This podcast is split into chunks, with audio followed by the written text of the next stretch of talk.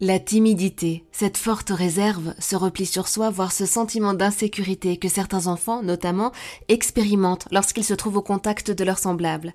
Pour en parler avec nous, pour nous conseiller, Nadège Larcher, psychologue spécialisée en développement de l'enfant et de l'adolescent et formatrice en communication bienveillante. Elle est cofondatrice de l'Atelier des parents qui défend la parentalité positive et co-autrice du précieux livre Fini la timidité paru chez Bayard Jeunesse.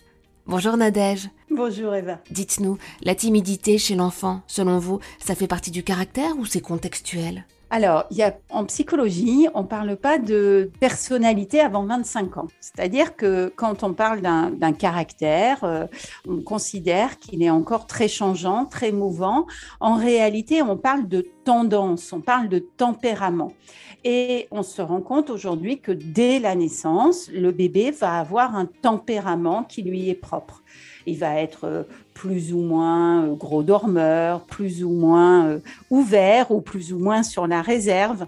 Donc oui, on peut avoir un tempérament de plutôt retrait, observation, peut-être éventuellement même timidité, mais plutôt, vous le comprenez, une tendance à. Ça ne veut pas dire que l'on est comme ça. Il faudrait être précis sur notre vocabulaire. Nous ne sommes pas timides, nous faisons preuve de timidité.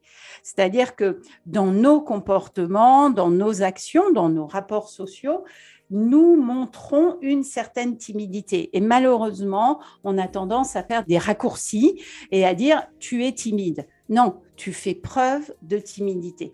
Et donc les enfants peuvent faire preuve de timidité, vont d'ailleurs faire preuve de timidité parfois, mais ça ne veut pas dire qu'ils le sont.